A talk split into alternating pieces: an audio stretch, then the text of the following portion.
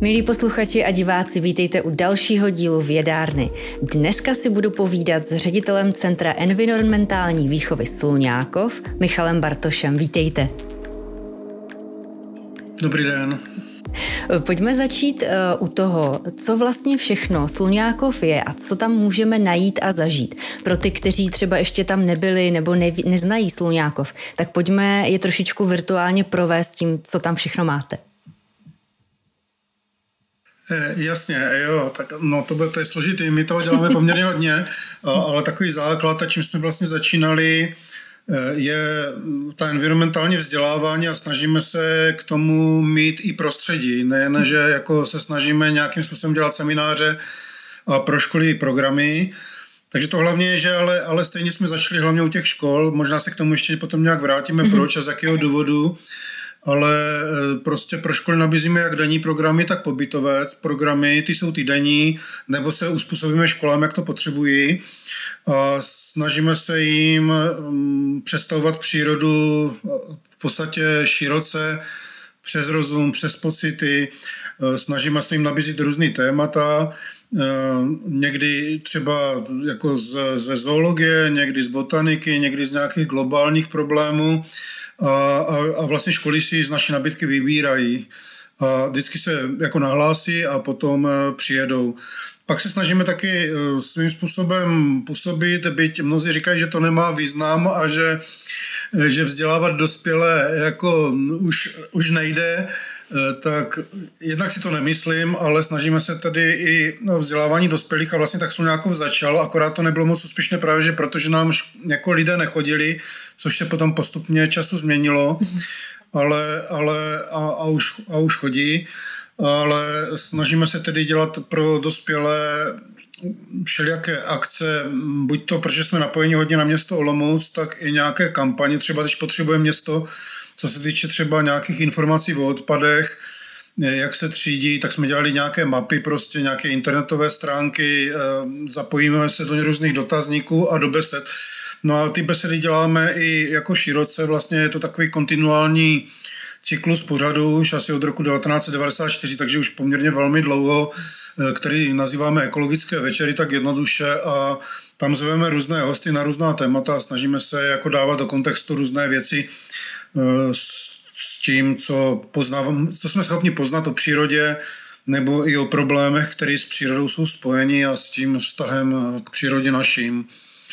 Takže, takže eh, toto snažíme se hodně dělat kulturní věci, protože nejdeme jenom přes nějaké vědecké poznatky, byť já jsem teda studoval ekologii, ale snažíme se tam zapojit i věci Eh, třeba z výtvarné výchovy, fotografie, eh, divadlo, hudbu, a protože mám pocit, že hodně dlouho ještě vlastně před nějakým jako rozvojem hm, podstatným vědy se lidé vztahovali k přírodě, tak jak to šlo, někdo prostě zemědělčil, někdo prostě tahal dřevo v lese, někdo kreslil a někdo si o tom četl a, a, a vlastně se snažíme takhle způsobit jako velmi široce.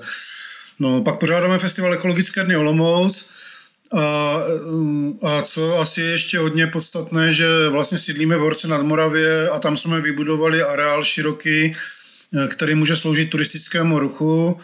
A je to zejména území, kde zase mám pocit, že jako je možno nějak na vlastní kůži pocitit, že nás příroda přesahuje a zároveň si to nějak vnitřně vnitřně jako zažít, nějak jako, nechci mluvit o meditacích, ale nějak medit, v podstatě na ten způsob meditace, že, že díky výtvarníkům, kteří tam udělali nějaké své instalace, mm, tak si myslím, že ten areál je eh, jako nějaký, jako vlastně, že komunikuješ s člověkem, protože to ti umělci se snažili udělat.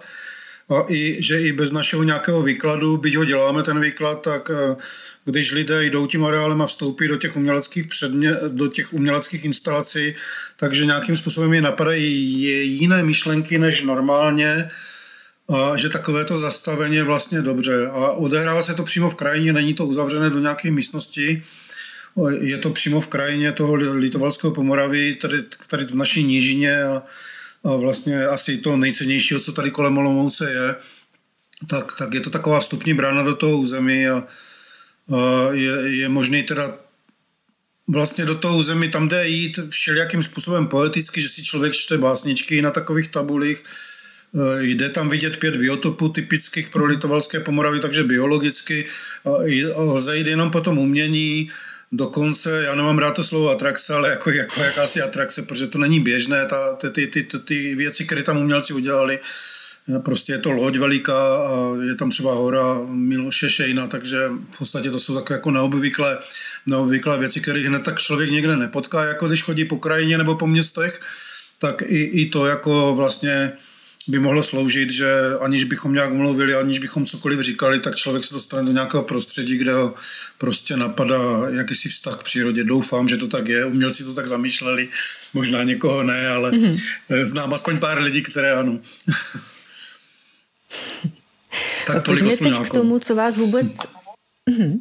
Eh, pojďme teď k tomu, co vás vůbec na začátku přivedlo k tomu nápadu a k tomu projektu opravdu do toho jít a Sluňákov založit. Proč vznikl? Eh, je to hodně na mě eh, závislé a to já jsem byl napřed Jednak jsem dělal takovou vědeckou práci ještě jako student ekologie, kde jsem zkoumal přenos Eh, parazitálních onemocnění eh, mezi drobnými savci v zoologické zahradě kopeček eh, přes zvířata na ošetřovatele.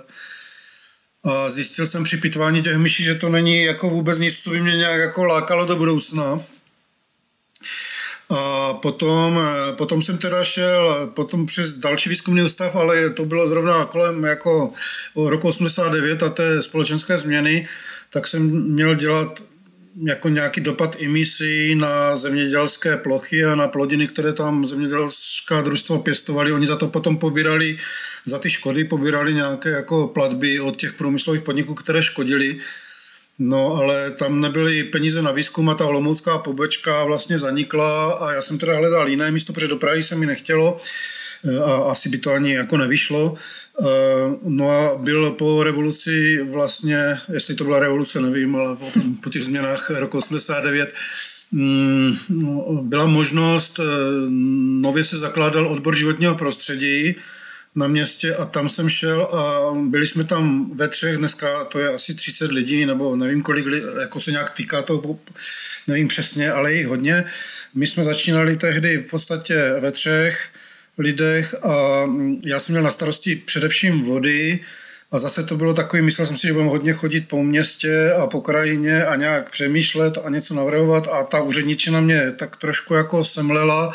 Pak jsem si zjistil, že děláme nějaké, nějaké studie, které vlastně jsou jsou docela zajímavé, ale nedostávají se na veřejnost a navíc třeba na jejich realizaci, na nějaké vylepšení nejsou většinou finance.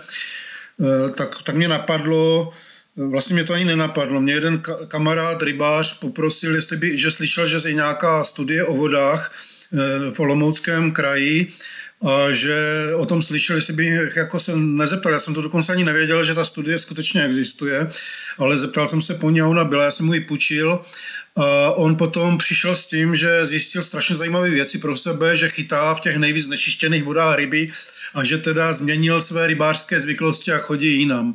No a pak jsem šel na rybářský svaz a vznikl takový jako první spontánně ekologický večer, eh, kde, kde jsem si už načet tu studii a věděl jsem ty výsledky a nějak jsem to jako popularizoval pro ty rybáře a to bylo velmi zajímavé povídání. Zjistili jsme, že i když nejsou peníze, tak z těch informací, které v té studii jsou, eh, jde opravdu jako najít eh, místa, kde je pravděpodobnější, že jako chytnu zdravější rybu. a, a, mě, a mě to vlastně začalo bavit, tady to, ta, ta komunikace s tou veřejností. No a měl jsem tehdy eh, asi druhého šéfa toho odboru životního prostředí, který na to slyšel, že by se mělo komunikovat s veřejností.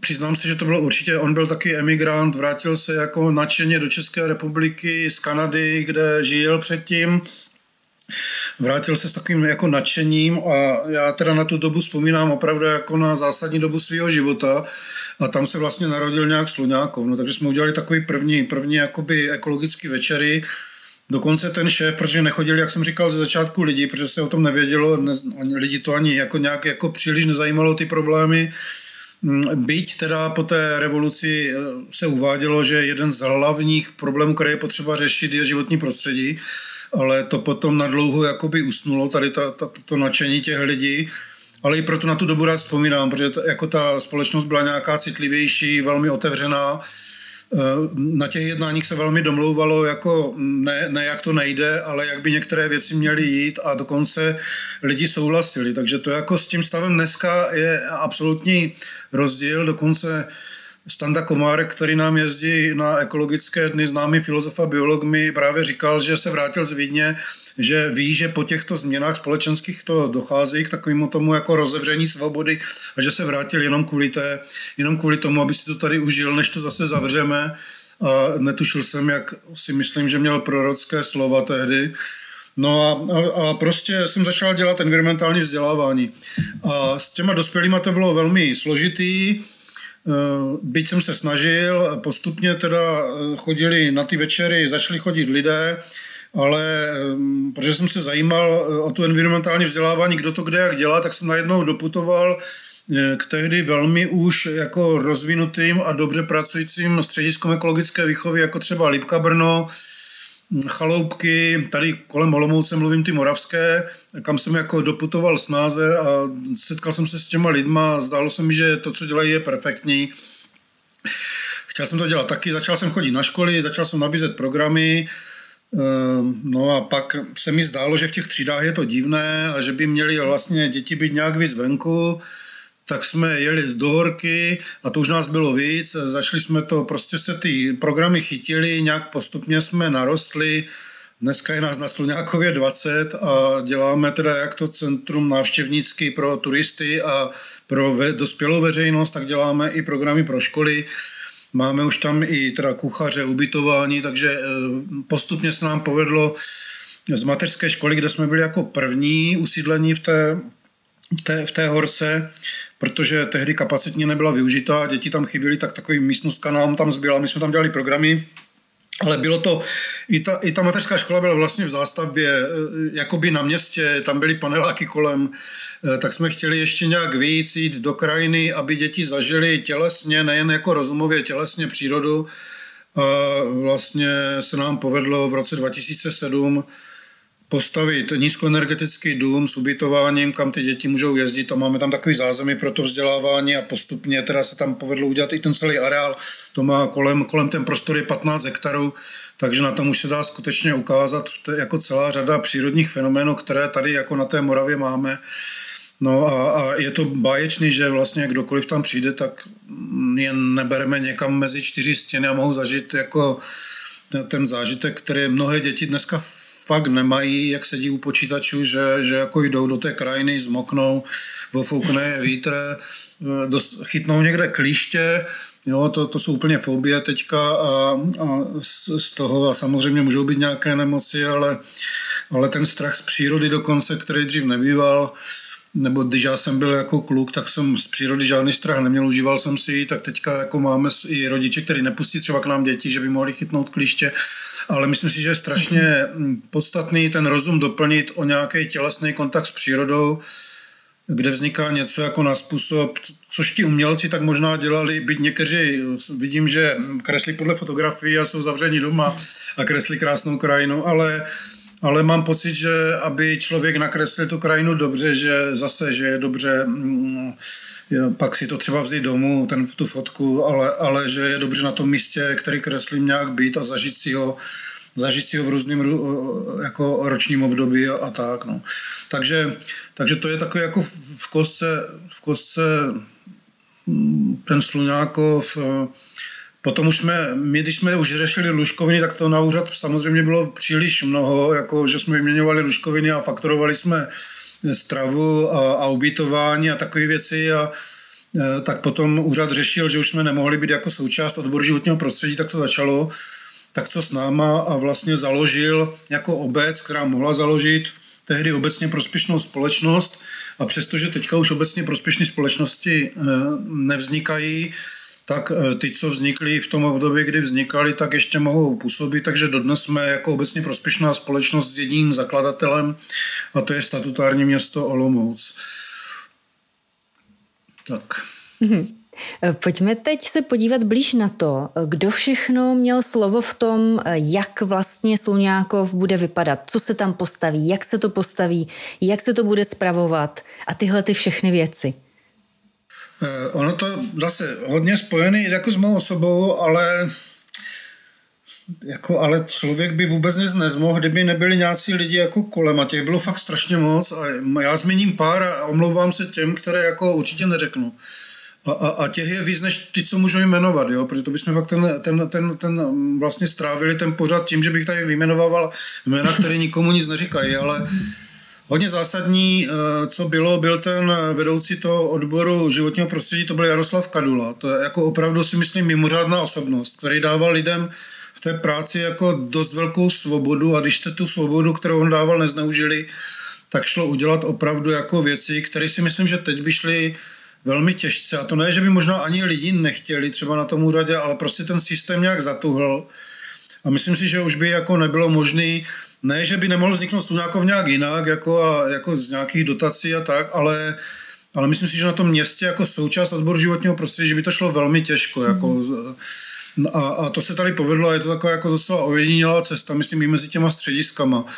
Mm, no a no, takže ten Jaroslav Kodola opravdu Ona i potom se snažil třeba vymýšlet a pomáhat, jak by měl vypadat už ten dům v tom území. Už tehdy jsme mluvili, on už bohužel není mezi živými, umřel, ani se nedočkal vlastně do stavby toho nízkoenergetického domu, ale on ještě měl nějakého kamaráda zemědělského inženýra, který mu zadarmo udělal celý projekt té budovy, která trošku vypadala jako, teď, jako kravin nebo něco takového, ale bylo to vlastně strašně milý, že on tomu věnoval takovou pozornost, že tam chtěl, aby tam něco vzniklo. Jo, a my samozřejmě jsme už tehdy chtěli, přemýšleli o nějakým takovým jako ekologickým baráku a jak ten čas postupoval, tak se mluvilo o pasivních domech, o nízkoenergetických domech a ten náš není pasivní, ale je nízkoenergetický. Tak to, to, to je pro mě jako zásadní postava. V podstatě já mu říkám, že je takový by druhý otec, Třetí je pak Zdeněk Neubauer, který hodně ovlivnil asi podobu ekologických dnů Olomouc, filozof.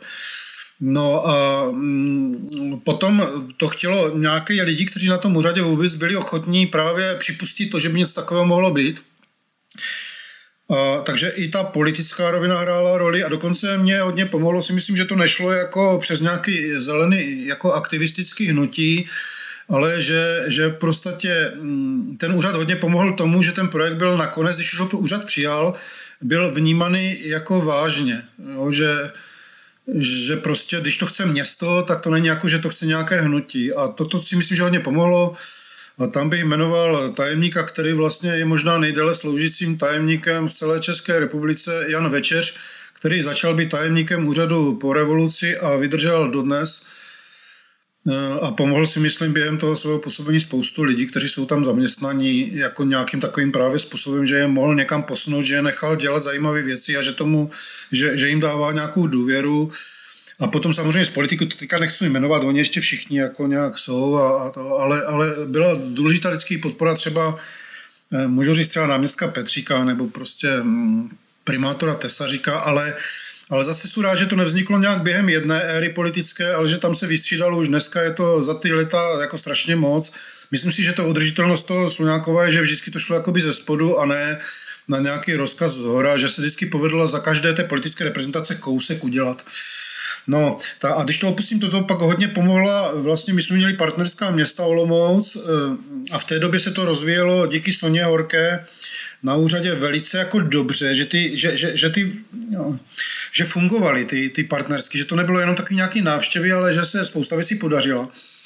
A pro mě bylo zásadní partnerství s holandským městem Fenendal a pamatuju si to jako dnes, že oni vlastně přijeli z Fenendalu za prvé, po, bylo to po povodních, oni vybrali eh, na naše, jakoby na náš projekt úplně první peníze, který jako jsme, jsem já dostal a, a najednou připutovalo milion korun jakoby eh, z Fenendalu.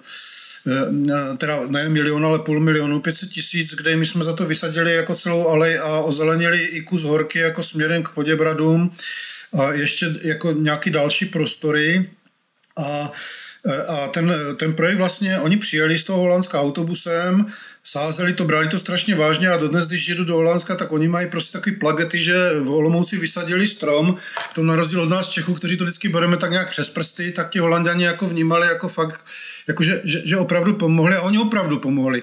A dokonce pak, když teda bylo, když bylo takové setkání a bylo to ještě nedlouho zase po, po těch změnách společenských, kdy kdy tam naši radní říkali, jak strašně si váží toho, kolik eh, jako těch demokratických věcí a různých eh, ti holanděné jako nám pomohli ten Fenendal jako říkat a pomáhat v tom. Eh, a, a, a děkovali jim, tak vlastně se ozval ten holandský tehdejší primátor, Fenendalský, ne holandský, ale Fenendalský, že vlastně oni se taky mnohé naučili a že teda musí říct, že ten Sluňákov, ten projekt, že to je úžasný a že něco takového by chtěli tak ve Fenendalu to pořád není nějaké takové středisko, což mě mrzí, když teda mohli jsme inspirovat líp, aby tam fakt bylo. A na druhé straně mm, se probourala taková nedůvěra k tomu, že jsme nějací ekoteroristi, že chceme vychovávat nějaké potížisty do budoucna. A, a to město zareagovalo, že vlastně vytvořilo koncept e, nějaké i architektonické soutěže, spojilo se to s tehdejší situací na ministerstvu životního prostředí, kde byl tehdy Libor Ambroze, který Eh, měl jako jednu z hlavních priorit ekologickou výchovu, protože to zažil sám na sobě a podporoval ty střediska ekologické výchovy a najednou se to tak nějak spojilo a to bylo veliký štěstí, že se spojili, jak se říká, jako může člověk udělat pro to hodně a tak, ale v daném okamžiku na daném místě se povedlo to, že, že město podpořilo výrazně Eh, ten nízkoenergetický dům, ale získal na to i nějakou dotaci a tak se to sešlo vlastně a od roku 2007 stojí dům už v území, kterými rozvíjíme a to území jsme potom postupně jako dělali. Dokonce ti holanděné ještě byli u prvních takových projektů, protože to území se měnilo. Napřed tam měly být tři budovy, měla tam být základní škola takového alternativního stylu, ta se měla nějak potkávat s, dětma, který by jezdili na nějaký statek a ještě tam mělo být jako hotýlek takovej pro, pro mm, tam je hlavně cyklistika mm, dobrá, v tom Pomoravě pěšky se tam moc kvůli komáru chodit nedá, loďáci tam jezdí, koňáci, tak tam mělo být takový jako, jakoby, mm, jakoby Eh, hotýlek, mm, eko, eko hotýlek nebo něco takového. Z toho sešlo, ty plány byly jako příliš velké, eh, potom přišly povodně, to území taky bylo z velná části zaplaveny a my jsme začali úplně uvažovat jinak, jednak, že teda nebudeme tak megalomanští, ono je to pořád megalomanské, ale to, co tam vzniklo, No a na, dospěli jsme k Tomášovi Lampárovi, to je tady místní architekt, který přišel navrhl takový úplně první řešení toho území. Eh, potom Potom to bylo náročnější a náročnější, pak byla architektonická soutěž. Tomáš už, protože dělal na těch prvních studiích, jako se toho neúčastnil, ale e, tam bylo asi 24 architektů, do druhého kola postoupili tři projekty a projekty architekti to byli další zásadní lidi, kteří jako pomohli tomu, jak to vypadá. E, tak ti navrhli dům, který potom byl oceněný Grand Prix architektů a byl to teda nízkoenergetický. Nešli do té pasivně, oni chtěli využít tehdy, tehdejší jako technologie, které byly oskoušeny, nechtěli do nějakých extrémů něco zkoušet ještě víc a, a musím říct, že vlastně s tím domem máme dobré zkušenosti a že nějakým způsobem funguje a díky i tomu, že je nízkoenergetický a že platíme méně vlastně od toho prvopočátku, eh, tak jako pro tu OPS je to dost zásadní věc, že neutrácíme tolik, co bychom utráceli a můžeme nějak přežívat. No, takže, takže jsem jmenoval o té politické reprezentace až přes, přes důležitý to a zapomněl jsem na to úplně nejdůležitější, že vlastně kolem mě se vždycky sešli nějací jako většinou mladí lidi, Oni u nás potom třeba i nevydrží, když už jsou to maminky, nebo nevydrží dlouho, dlouho pracovat, protože to je záběr, jsou to víkendy, jsou to třeba večery někdy a tak. Ta práce je poměrně náročná a za hodně málo peněz, on si to málo kdo uvědomuje, ale opravdu teď nyní je rozdíl třeba až 10 tisíc proti tomu, kdyby něco podobného dělali v daleko klidnějších podmínkách, třeba na škole. A, a, a tak v těchto podmínkách to, to, to je asi úplně to nejdůležitější, že to byli nějací lidi, kteří jako šli po tom smyslu toho projektu, líbil se jim, líbila se jim ta otevřenost prostě a to nějak jako bylo pro ně důležitý. A od táboru pro děti No, to mohl bych tady jmenovat fakt stovky, mm-hmm. stovky lidí, kteří jako nějak jako tím Sluňákovem prošli a byli to jako pro mě velké osobnosti a dodnes to tak je. A, a jo, jsem za to šťastný vlastně. Je to takové jako moje nej, nej, největší štěstí, které v životě mám, kromě jako tomu, že nějak nám jako já tu rodinu pominu, já se, budeme se dneska bavit o té práci, jako, no, ale jakože samozřejmě, když pomím tu rodinu, teda jako pomím, Někdy rodina říká, že ano, že Sluňákov je to první, asi to nemyslím, ale těžko se to vysvětluje. a je to vždycky, vždycky problém toho, když chcete něco navenek udělat a věnujete tomu čas, prostě tak ta rodina, je, je to problém prostě to vyvážit. No, ale, ale, ale ti lidi, jako kteří kolem toho byli, je, je, je to fakt um, radost. Tak. Super. Uh, pojďme teď k tomu, jak v areálu hospodaříte se zdroji a s odpady. Jak to máte zařízeno?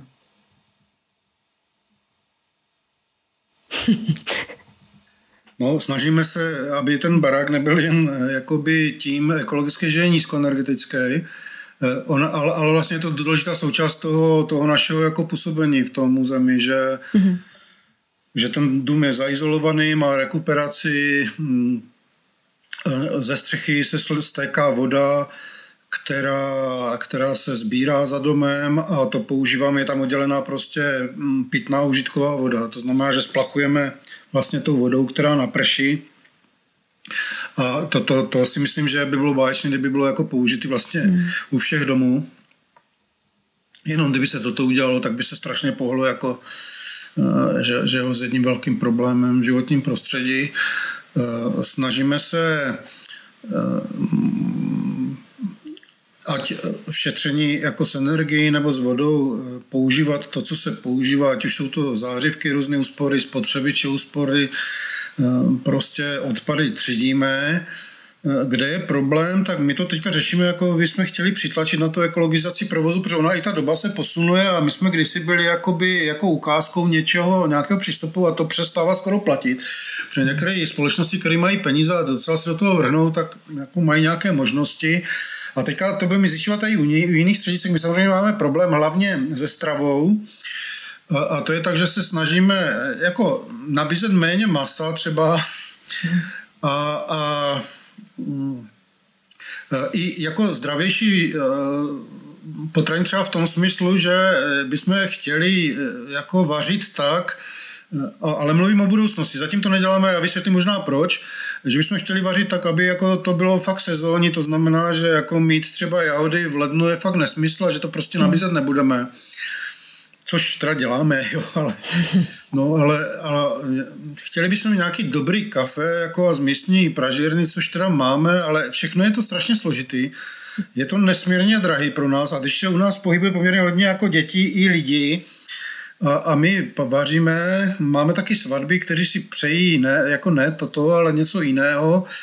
Děti hodně vrací tady tu jako v zdravou stravu, protože na to nejsou zvyklí. Byť teda si myslím, že se to pohybuje směrem, že řada škol už reaguje na, na ty jako poznatky, ať je to ve zdravé výživě, nebo i s nějakýma nejen zdraví, ale ještě nějaký ekologický dopady třeba s tou stravou. Snažíme se rušit palmový olej, děláme to takhle. Problém je, že vlastně eh, když nám ty velké společnosti dováží potraviny, které jsou velmi levné, tak nás to ovlivňuje prostě a já nemůžu jít ze mzdama třeba pod nějakou hladinu a je to opravdu i velký ekonomický problém. Vlastně to ukazuje na problém životního prostředí, že někdy bychom moc chtěli a fakticky jako je problém, tak můžeme to dělat jako za nějakou cenu, nebo, nebo, nebo musíme dát do toho všechno teda a nějakým způsobem se vyřadit a ještě nám to děcka budou vracet. Je to nesmírně, nesmírně těžký. A dokonce, když my si vezmeme nějaký jako objem zboží pod nějakou pod nějakou jako limitu, za kterou jsou to ochotní oni rozvážet zdarma ty potraviny, to znamená, že nám přijede nějaký velkou obchod a teď nám to tam vybalí, tak, tak prostě kdybychom si víc brali od těch, jakoby, eh, který zháníme, od nějakých tady producentů místních, jako zahrádkářů, tak jednak je musíme v oběd my, protože většinou to nejsou schopni dovíst, jednak je to dražší, i na tom autě je to dražší a, a ještě by ubylo potom nákupy nějakého jako zboží třeba z těch z těch velč, větších obchodů, které pak ale nepřijdou, protože už jako od nich nebereme tolik. No a tak s tím teďka strašně bojujeme. Já mm-hmm. nechci lhát, my chceme moc jako to dělat, jako máme výhodu, že vlastně kdybych byl jako ekologický hnutí, nějak jako aktivistický v podstatě, nebo i nějaká instituce, no tak bych to jako skoro přikázal. Mně se ale zdá pěkný, že vlastně ta, to vzdělávání je jako vždycky není jako už řečení, možná se k tomu dostaneme potom, jak se snažíme působit na děti a na veřejnost, že to není, že jim nějak řekneme, jako tak my jsme ekologové a takhle by to mělo být a tak to je, ale snažíme se, aby o tom přemýšleli a to většinou se nedaří tím, když jim něco jako vnucujeme a vtloukáme jako hotový názor, ale když jim to nabídneme tou formou, že oni mají možnost nějakého výběru, třeba tady máte Tady máte ručník jako na více do použití, tady máte papírové ručníky, ale my, my bychom vám doporučili, a toto je taky zajímavý příklad, ještě hned řeknu proč potom, jak se to mění, Jo, že, že toto jsme tak měli a ukazovali v obě ty varianty. A ten člověk teda věděl, že aj nějakou popiskou a my jsme to říkali, co doporučujeme a že z jakého důvodu argumentačně si myslíme, že je to ekologičtější a on se mohl rozhodnout teda. No a zrovna u toho ručníku musím říct, že jako teď jsme to přestali skoro dělat, protože do ručníku na mm, více eh, použití v covidové době se vlastně už nikdo jako neutře. Jo. A prostě člověk musí, vždycky ten, ten problémy z životního prostředí jsou složitý, musíme reagovat tak, jak to je a, a to, to takhle zrovna je. A když teda máme kafe, tak máme nějaké fairtradeové a máme normální, a říkáme, proč bychom my dávali přednost tomu fairtradeovému za víc peněz a teďka to mluvím tak, že i my máme ten samý problém a oni se rozhodují prostě, jestli tomu dají ty větší peníze nebo ne. A vlastně zvykáme možná na dobu, kdyby se mělo něco opravdu změnit, tak si myslím, že to jako patří k tomu. My na, na ten Green Deal teďka se jako nadává v podstatě, mám pocit předčasně, ještě ani nezačal pořádně platit a už se všechno, všechno svádí. A, ale v každém případě je to i ekonomický problém, je to i sociální problém a myslím, že i tady, jako jak, jak jsem se díval, jaký máte hosty, že už o tom, myslím, někteří mluvili, že, hmm. Že to životní prostředí jako není jen tak a já dokonce myslím, že pokud příliš tlačíme na nějaké jako řešení, že můžeme být dokonce i úspěšní v nějakým krátkodobém hledisku, ale Zrovna Green Deal vidím, že se to musí strašně těžce jako komunikovat, hmm. vysvětlovat, ozřejmit, Mm, protože když dáme zapravdu jako těm lidem, co říkají, že že je to další zběsilost a Evropské unie, já nevím čemu, tak jako opravdu si myslím, že málo kdy byla Evropská unie ohrožena, jako když, když tady ty problémy životního prostředí dopadnou na Green Deal úplně nesmyslně, příroda zůstane úplně mimo, ale jako, že, že se to může potom vlastně jakoby zvrtnout, jo. Že vlastně i to životní prostředí je svým způsobem, teďka říkám, že není, nejsou to jenom ty fakta, je to svým způsobem i politika, a že musí i ty zelené hnutí, i ty střediska ekologické výchovy musí prostě přemýšlet, jestli třeba rychlost, kterou my všichni cítíme jako naléhavou, ale jestli jako v podstatě něco neoddálíme, co by možná normálně jako šlo. Protože se mi zdá, že v poslední době takových těch jako bio rodin nesmírně přibylo. Když jde člověk po Praze dneska, tak jako najde kavárnu nějakou bio fakt na každé ulici. Um, až si někdy říkám, že to není ani možné, jako kde berou, protože ti bio, biozemědělci furt jsou na tom nějak stejně špatně, tak ti by se měli už topit v milionech, jo, když je tolik těch bio jako věcí, když vidím na našem trhu, který se stal tak bio, že tam lidi dávají vypěstováno u nás a bez, bez hnojiv, tak mě někdy ty jabka připadají příliš krásný na to, aby byly bez hnojiv, ale zrovna teď jsme se o tom bavili, teď mi tady jako náš Jirka z Popelka z, ze Sluňákova říkal, že on teda má bio jabka, jsou taky tak krásný, no tak dobře, ale já, já na své zahrádce teda jim jabka bio a to je jako hodně červivý a hodně flekatý ty jablička. Takže v tom množství, jak, jak vidíme třeba, já nevím, když jde člověk do a vidí tam ty jako zelený, červený a, a všechno vyleštěný, tak by měl vědět, že když do toho kousne, tak už v podstatě nejí skoro jabko. Já to přeháním, ale, ale mm. přeháním, ale myslím si, že bohužel ten vývoj, i byť jsou biofarmáři a to tak to spíš směřuje to k tomu, co říkají jako ti jako ekologové, takový ti trošku eh, globální a, a co dělají tu mega ekologii ta, na, na ty dlouhé časové limity, že spíše to, spíš to zemědělství směřuje až jako skoro do pěstování plodin bez bez jako půdy, v podstatě jen v nějakých rostocích. Jo? A, a, a dneska určitě už jako velká část stravy, kterou jíme, je takto, je, je, je takto, akorát to nevíme, nedovedeme si to představit, jo? že vlastně je to nějaký obrovský skleník, kde jíme rajče, prostě, který ani půdu nezažilo a já osobně si myslím, teď mi dovezli zrovna tady z nějakých biofarem jako dárek, že jsem mi provedl po našem areálu, tak mi dovezli rajčata z biofarem tady kolem Olomouce, jenom co nazbírali za den, kde, kde si to natrhali v těch biofarmách, tak mi to tam dali jako dáreček. Jsem si říkal, to je pěkný dárek, vám rajčata, tak já si je večer dám a opravdu jako ta chuť, že jsem jako mě vrátila do dětství k babičce. A, a, a musím říct, že to byl úplně šok pro mě. Byť, byť si to nějak myslím, tak jako chuťově šok. Jo. A teď, když si člověk řekne, jako co vlastně jíme, no, a, a, a jsme u problému toho, jak je to těžký vlastně to všechno řešit, že my to můžeme všichni, podle mě toto všichni víme, kdybychom to ochutnali, to řekne 90% lidí, každý máme ty chutě jinak, ale, ale teď jak to udělat, jak to udělat, aby jsme byli schopni, jo, vyřešil by to nezaměstnanost, si myslím nějakým způsobem na druhé straně, ta ekonomika by se musela totálně proměnit z nějaké růstové na nějakou jinou, na nějakou kvalitativní, to by se mělo ocenit, platit za to. Vždycky je tam nějaké omezení, no a vidíme to teďka na očkování, že jako když to by to mělo jít příkazem, no tak jak chcete třeba jako babičku 70 letou přesvědčit, že se má jít na třetí očkování, když ona nemá ještě ani první a druhý a prostě má ve své hlavě absolutně absolutně jako mm, no, celý rozum a pocity říkají, že by neměla se očkovat, třeba jí to řekne ještě i lékař, protože trpí nějakou chorobou, která třeba s tím není kompatibilní a my ji teďka zavezeme někam nebo ji povezeme v nějakých, jo, nebo ji chytneme a svážeme, jako aby jsme jí dali to očkování, je to složitý. A já teda tuto cestu absolutně nemám rád a byť jsem teda jako dvakrát očkovaný a před třetím, tak bych strašně rád jako eh, mluvil s lidma, který mám kolem sebe a který z nějakých rozum, jako i rozumných důvodů si myslím někdy rozumím, jako když člověk řekne, jestli se ještě očkujeme, jestli a málo kdo mi to řekne, jestli ta třetí stejná dávka jako ta první, když ten, když ten virus už několikrát zmutoval, jestli ještě opravdu jestli ještě opravdu to očkování má ten význam, jaký má nebo ne. Samozřejmě, že se na mě hrne ze všech stran, že ano, ale když známe jako jak funguje věda, že není nikdy úplně jistá a tak, tak eh, máme nějaký, jako zdá se mi, že je strašný tlak na nějaké jako životní jistoty, No a já bych teda prosazoval to, že si musíme naučit žít v nejistotách, protože nakonec nám stejně nic nezbyde. I s tím covidem vidíme, že jsme si mysleli, že už žádná další vlna nepřijde a přes všechny ty naše vědecké a poznatky a třeba i očkování a třeba dokonce 60% naočkovaných, někde mnohem víc, tak nakonec jako eh, světem letí nějaká další vlna. A, a tak to jako vždycky bylo.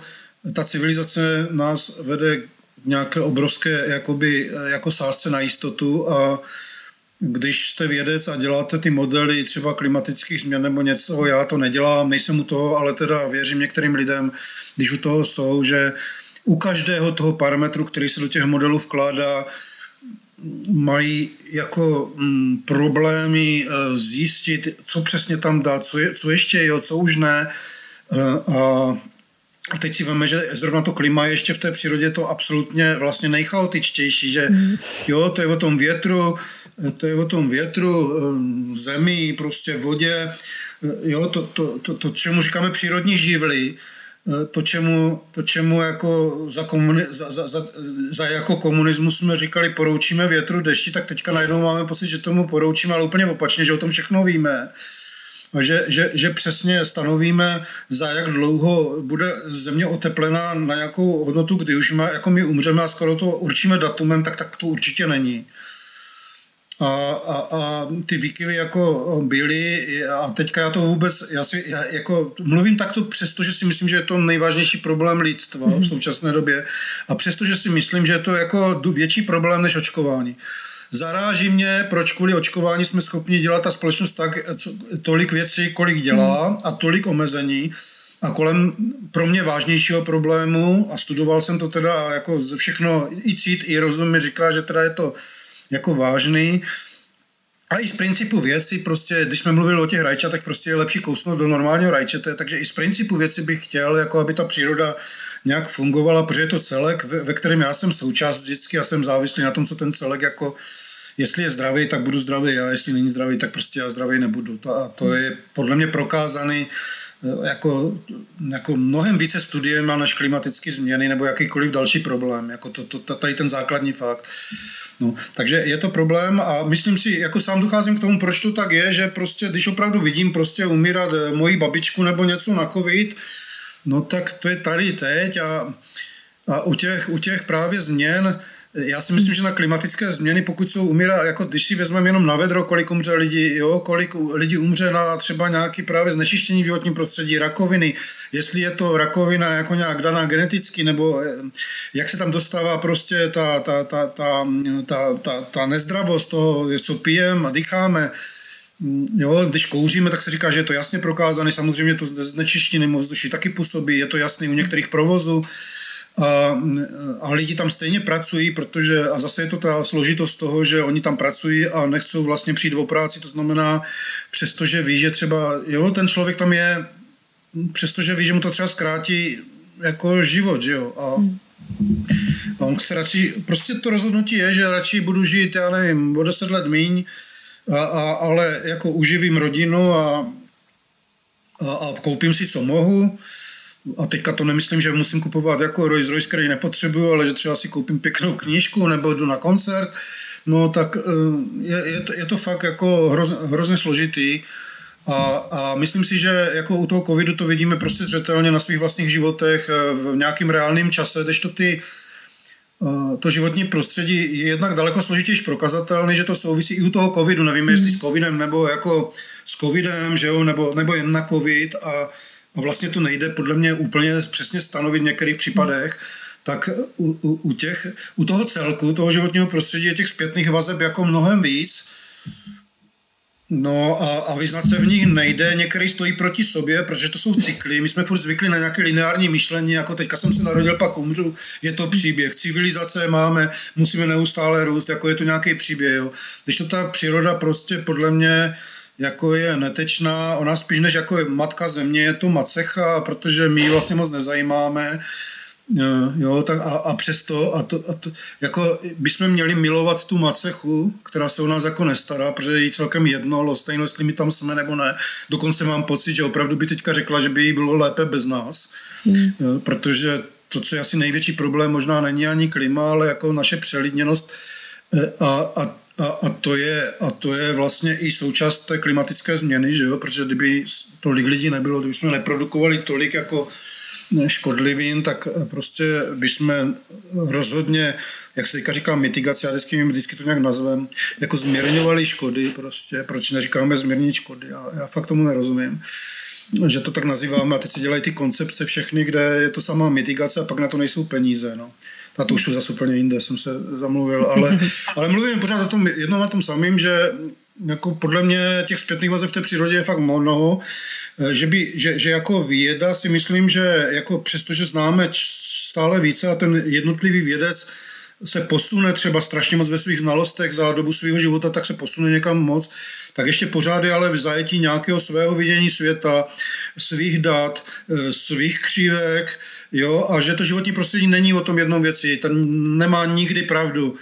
Eh, proto si myslím i, že opravdu není úplně jako od věci nechat mluvit do covidu prostě i třeba právě ekonoma, protože vidí to úplně z jiného pohledu, nerozumí tomu zdravotnímu, ale třeba v té ekonomice to dělá něco jako divného.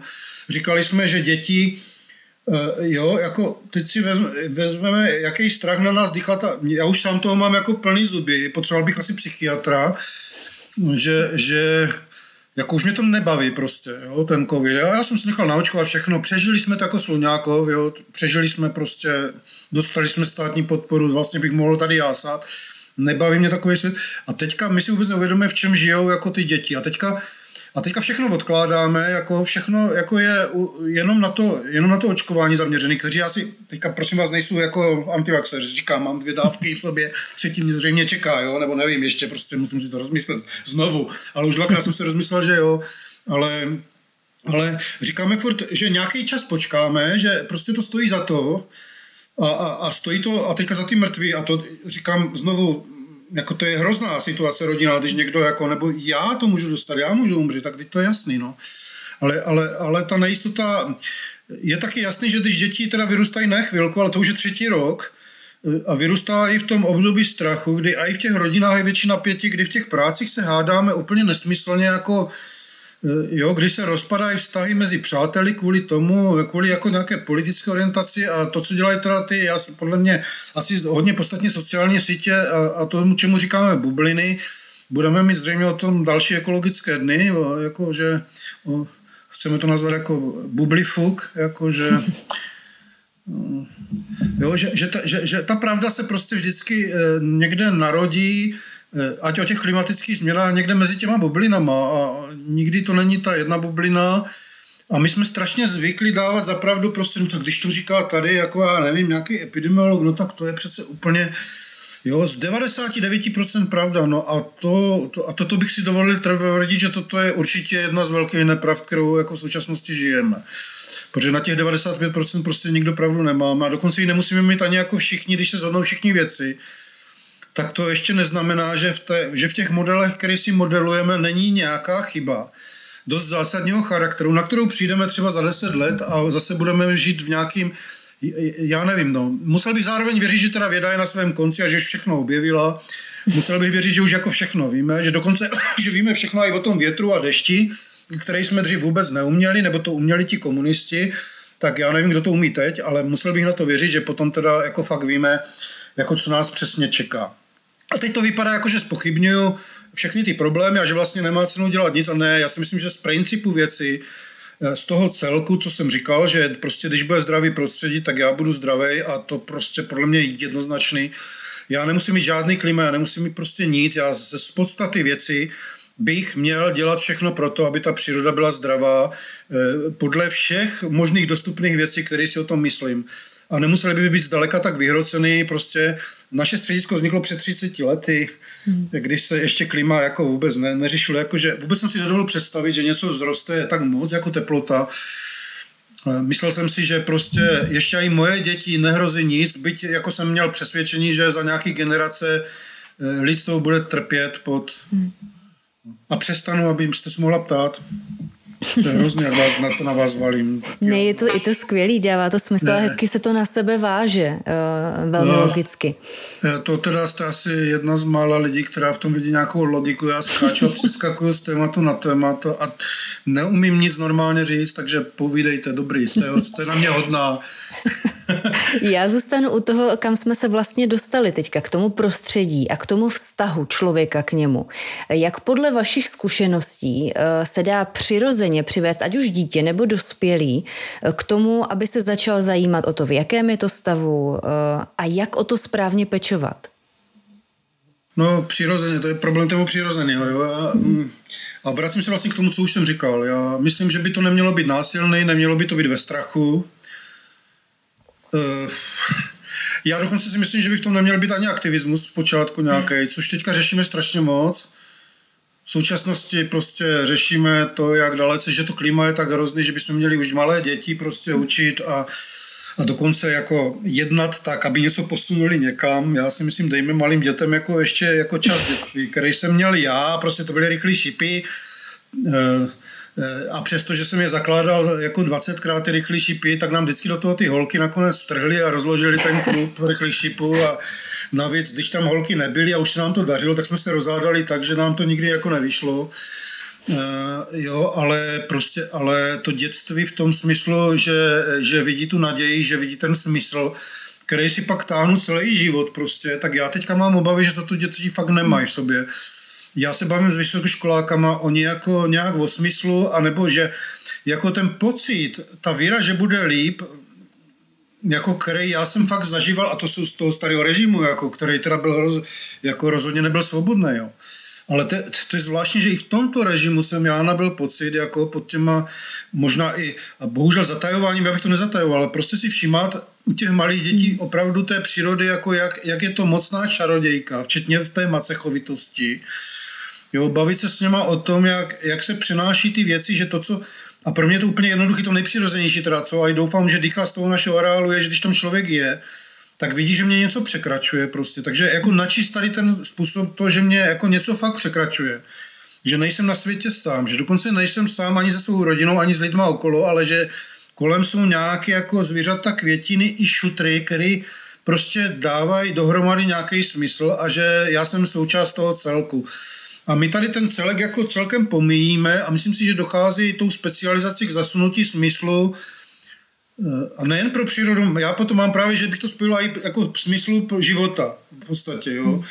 Že jako proč se pak snažit, no, když bych myslel, že i ani ten celek nedává smysl, tak v takových těch drobných denních věcích, jestli tamhle to se stane, nebo to tak je to jedno, ale my teďka máme vlastně jakoby zvýrazněný smysl. To, co se děje s klimatickými změnami, tak vlastně je to nádherná doba, kdyby jsme mohli vnímat, že nám na nás dřeve ta planeta v podstatě a že nám dává smysl toho našeho žití a jako, že bychom měli podle toho něco udělat a teďka říkám to a to strašně vypadá morálně teď a tak, a, ale nechci, aby to tak úplně bylo, já, já sám to neumím, já mám spoustu jako, jako mm, fakt, eh, myslím, že ekologicky škodím, letěl jsem několikrát letadlem a mohl bych pokračovat a vyjmenovat teda jako asi deset věcí, které jsem udělal kdy eh, proti, proti přírodě, ale eh, ale v podstatě mám takové založení, že mám pocit, že kdyby nějak jako ten systém se hodně zvrtl do něčeho, co by bylo jakoby udržitelnějšího, a s méně nárokama, takže já jsem ochoten jako se velmi přizpůsobit, protože mi jako k tomu mému štěstí stačí strašně málo.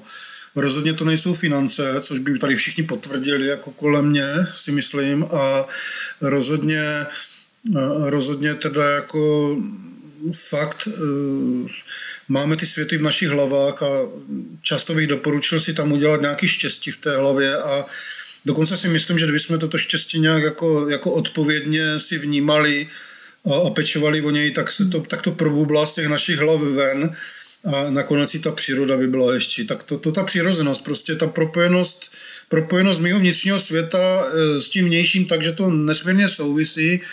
U nás je většinou ta kultura a příroda, dělá to třeba Josef Schmeiss a je, jako je to pochopitelný koncept, jo? je civilizace dospěla někam, kde přírodě škodí a stojí to proti sobě. Jo, a teďka jako důvodu k tomu by bylo spousta. Ale na druhé straně je ten svět, že já jsem pořád ta příroda, prostě já jsem přírodní bytost. Uh, ona ta ochrana přírody vypadá jako, že ji chráníme kvůli kvůli vlastně, eh, jakože chráníme ty zvířata a tu přírodu a to je, to, to je nesmysl, jo? fakt nesmysl, protože kdyby na nich nezáleželo, no tak nás to nenapadne, škoda tamhle velryby. Pro mě je to škoda, protože velryba je krásná, prostě je to úžasný tvor, jako já bych chránil fakt, eh, jako kdybych mohl jako běhat k moři, tak asi jako polivám velryby, protože se mi moc líbí. Já mám rád netopíry, ty zatím tak moc chránit nemusím, nemusím nikam běhat, oni do mě občas narazili jako nějakým zázračným způsobem, protože mě se dějí zázraky v životě, jo, ale, ale v podstatě tady to propojení, eh, to propojení jako nezasunou ten smysl pro tu krajinu a obávám se, že i v tom virtuálním světě Takhle, my tam můžeme vymyslet v tom virtuálním světě modely, co se s přírodou děje, co s přírodou dělat, ale to, aby jsme té přírodě pomohli, nakonec musíme jít do toho tělesného. A když jste se ptala přirozenosti, přirozeného světa, který je tělesný, který je tam venku a pokud s tou přírodou chceme, tak prostě někde musí být ta zelená střecha, někde musí být se, se nechat potok, prostě Mm, už, už aj to nechat ten potok být, tak musím jako něco sledovat, eh, jako načíst to. To znamená, že já nic neudělám v té virtuální. Tam to můžu jenom zhrnovat, eh, vyhodnocovat dokonce uměleckou inteligenci, dostat se k datům, o kterých se mi ani nesnilo během jako minuty, na čem já bych pátral celý život. A co si myslím, že nejvíc chybí, tak jako je, je u ekologického vzdělávání pobyt venku a to se taky výrazně zlepšilo teďka, prostě to je vedle, vedle klimatu se hodně řešilo tam si nejsem úplně jistý, jak moc to zastírá vlastně i jiné ekologické problémy, protože někteří lidi už mluví o klimatu a mluví vlastně o ekologii, jsem zjistil. Mm-hmm. Jakože opravdu ne o klimatu, ale o ekologii a prostě to pře, úplně pře, jo, a to klima je fakt jenom součást nějakých jako problémů. Navíc, jak jsem říkal, souvisí to s přelidněním, souvisí to s, se suchem a vodou, protože to ovlivňuje klima. Jakože, a my, Teďka, teďka jsou projekty, kdy 50%, eh, eh, aby jsme ten pro, program dostali, je to třeba na nízkoenergetický dům, tak mnohem lepší bylo, kdyby bylo zkoumané, jak ta budova skutečně jako se zlepší ve vztahu k přírodě, jako jestli bude ekologičtější tím zásahem. To bych dělal, ale součástí toho jsou úvahy některých lidí, že by mělo být, že třeba 50% programu eh, středisek ekologické výchovy bude o klimatu. A tam už máme nic, nic přirozeného, tam už musím já udělat to, že 50% budu někde evidovat, statisticky vyhodnocovat, otravovat učitele s tou statistikou, eh, lhat v té statistice, protože když bych to náhodou z nějakého důvodu nesplnil, tak si to vymyslím. Říkám to, jak to je, jako, hmm. a tak, tak se to děje. A pak bude někde eh, konečný číslo, kde bude někdo hrozně spokojený a, a je to úplně, ale podle mě k ničemu. Protože se tím pomine zároveň opravdu ty vazby. To klima nemůže nikdy zůstat jako, jako samostatně, že to je jenom klima problém a že ho vyřeším jako bez těch ostatních vazeb. To znamená, když já budu třeba učit program o sociálních věcech, co brání jako so, eh, komunikaci mezi sociálníma vrstvama, co, co, co třeba je eh, o chudobě a budu mít o tom program, já vlastně připravuju lidi na to, no, že, že, že to klima budu vnímat třeba jako daleko poctivější a odpovědnější v nějakých kontextech, a to se podle mě neděje. Takže pro mě tady toto je prostě jenom jako, je to opravdu jako rychlá cesta, snaha, snaha, snaha o rychlé dosažení ale čeho? Ještě když to budou dělat střediska ekologické výchovy po celé republice a po celém světě, tak v té vzdělávání se nikdy nic nestane. My v hlavách můžeme mít úplně jasný názor na to, co se stane, ale vždycky je to nakonec něčím úplně konkrétním. To znamená, kdyby místo toho se vymyslelo, že nebudou nějaký eh, kurvítka prostě v počítačích, že za dva roky musím ten mobil nebo počítač vyhodit, a že budeme dělat tak, jak dřív, protože my jsme koupili na, o svatbě o svatbě jakoby ledničku, která doteďka slouží, no to, to teďka není jako šance. A já, měli bychom ji vyměnit z ekologických důvodů, ne z toho, že přestala fungovat z ekologických, protože už je prostě podle mě jako funguje na freony ještě pořád. Jo? To znamená, že bychom ji měli vyměnit z ekologických důvodů. Ale kdybychom jako tak šetříme takové věci, že nějaký střediska ekologické výchovy s tím nemůžou vůbec, vůbec nic udělat. Kdybychom oddělili pitnou vodu od té, od té užitkové, kdybychom to dokázali, sprchovali se pod nějakou vodou, která nedosahuje dusičnany nějakou kvalitu a zároveň ale udělali území, kde ty dusičnany nejsou a můžeme to pít, eh, to jako stovky věcí by takhle šlo jmenovat a šlo by udělat úplně neuvěřitelné věci. A, a myslím si, že i dokonce i promyslet tak, aby to nebylo hned z počátku nějak jako moc ekonomicky náročný. A kdyby se to postupně zvrtlo, že vlastně Eh, veme, já, já si vezmu, když jsme jeli poprvé kvůli, jako, kvůli našemu domu do Dánska, tak tam, tam byla taková jako hippie, kteří to zkoušeli už 30 let před náma a, a, a oni tam měli jako větrné elektrárny, které už tam ležely, takový, a oni říkali, že furt to spustí, ale to byly jako uh, totálně už jako, to bylo muzeum přístupu. Všichni se jim tehdy vysmáli, zaniklo to, protože o to nikdo neměl zájem. A najednou jedem Dánském a tam celý pobřeží je větrníků. Jo. No a to už je taky ten biznis, to už je ekonomika. No a funguje to v té ekonomice, aniž bychom to nějak poznali. Já si myslím, že takhle postupně kdy, eh, chtělo by to prostě vzít to životní prostředí vážně a to i vážně v té politice. Já si myslím, že zatím jenom jako mluvíme, Byť se tam strašně moc posunu dělá, teďka jako se tady ve městě Olomouci, ale ve všech městech fakt dělají jako strategie a, a, a je to strašně dobře, že to bude připravený, ale potom je třeba jako najít proto ty finanční zdroje ekonomicky a myslet přitom na ty sociální věci. No a to nebude vůbec jednoduchý a na tom se musí všichni spojit a domluvit, ale jak se spojit a domluvit na velkým tématu v tak strašně roztříštěné, agresivní době, mm, a, a, a, jo, a, teďka, a teďka se nenechat a být, být optimista, tak možná tam někde se říká o tom environmentálním žalu, ale no, jako myslím si, že pořád netrpět, eh, snažit se prostě dál, my, jako, jo, já si říkám, že je hezký, že my myšlení, tak jak tady mluvím, že vlastně to nezůstává jenom v tom mluvení a v tom, co načtu, že jsem si udělal nějakých, jako, a teď znovu říkám, ne já udělal, ale jako stovky lidí udělali nějaký areál, kde prostě z bývalého monokulturního pole je areál, který jako by eh, mohl být eh, teďka vydávaný za, jako kdyby jsme to udělali teďka, tak jsme machři, jak jako reagujeme na klimatickou změnu. Jo. A bylo to hmm. dělané ještě Jo, máme tam tůně, zakroutili jsme přítok rybníku, jo, jako vysadili jsme různorodý lesy, výrazně jsme zvýšili eh, biodiverzitu toho území, ještě tam vzděláváme, ještě tam jezdí umělci, ještě to slouží jako turistický ruch, naprosto úžasný, jako, jo, a, a je to teda reálný, je to praktický, tak eh, bylo by strašně fajn, kdybychom každý dokázali takhle jako kousíček praktického nějakého území takhle jako mm, vymazlit. A vzniká ta kulturní krajina, to se přiznám, a, a jako t, ten koncept, jak jsem o tom mluvil, kultura, příroda je taky, to je jako města a divočina.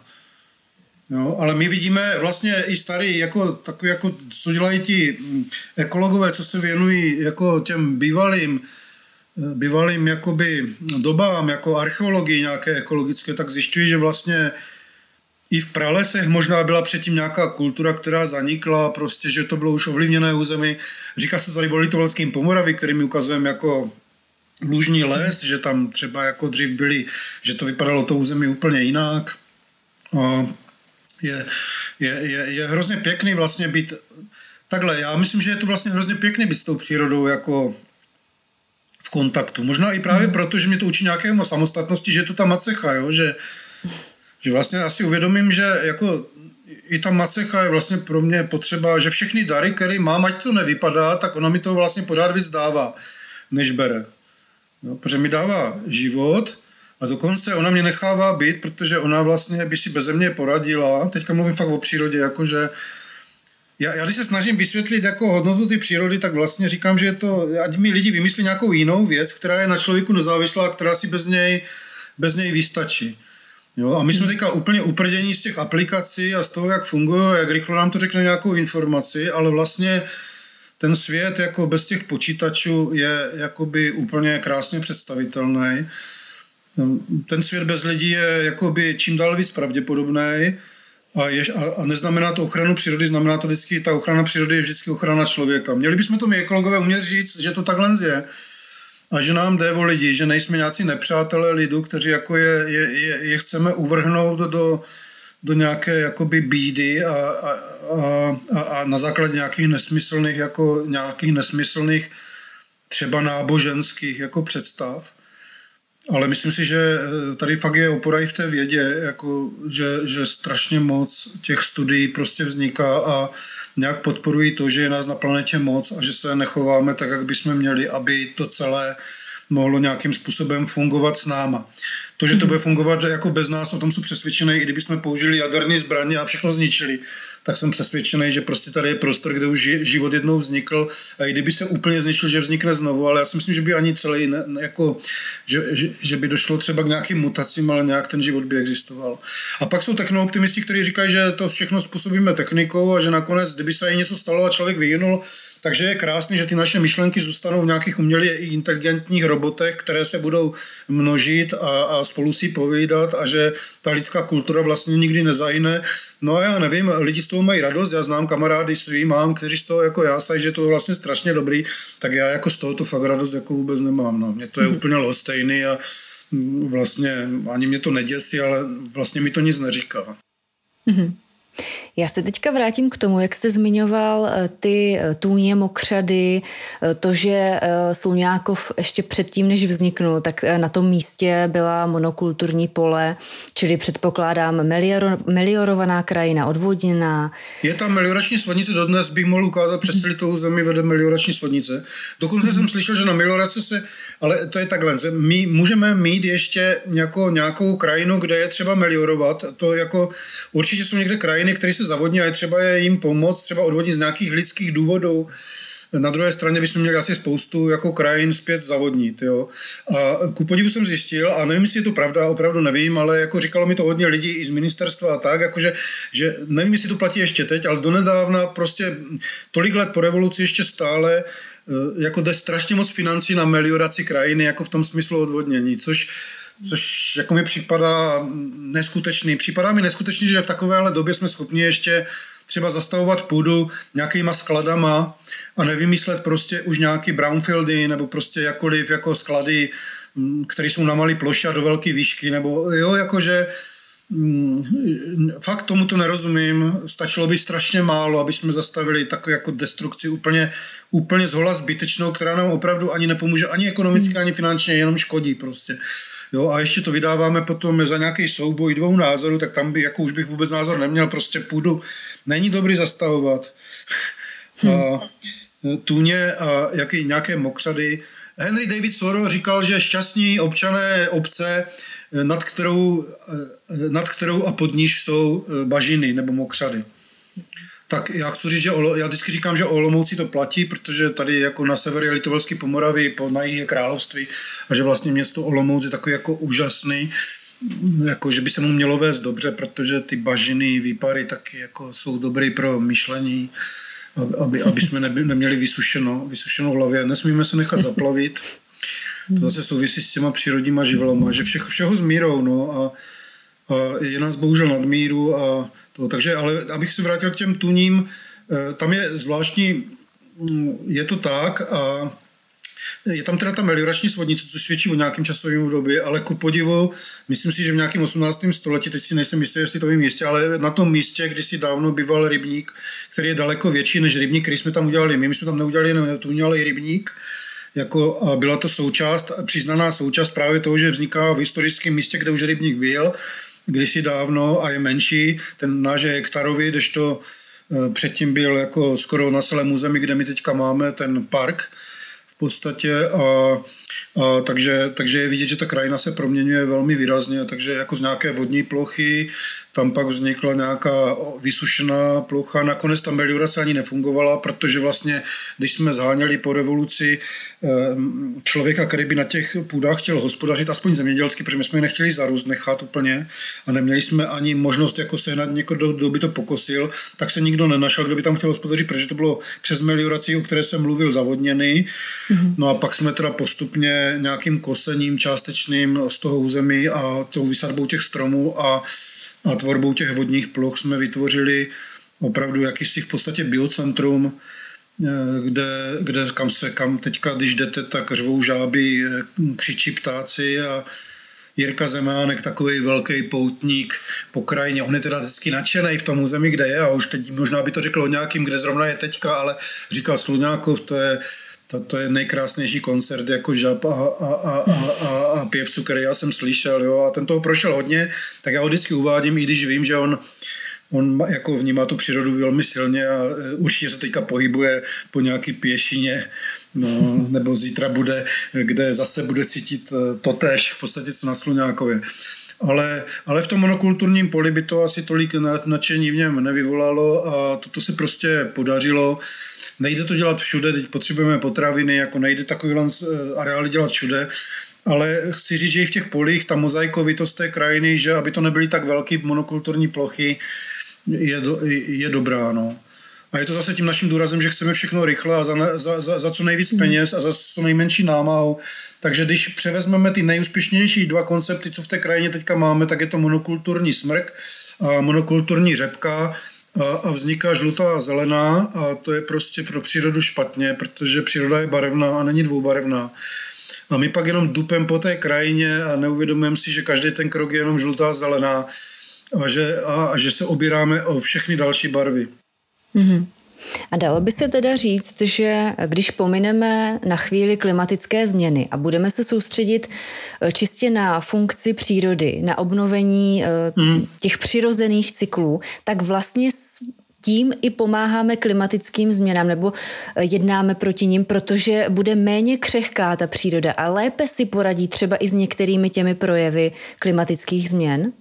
A já, já myslím, že to úplně jednoznačně platí a že to dokazujete jako spousta studií to od Hmm. Jo, i, o té, I ta biodiverzita prostě, jo, tam, kde, tam, kde je vypráhlo prostě a, a, a na velké ploše něco. Určitě to souvisí, že to klima se tvoří jako, jak se tvoří, jako, jak se tvoří mraky a tak. To jsou všechno cykly.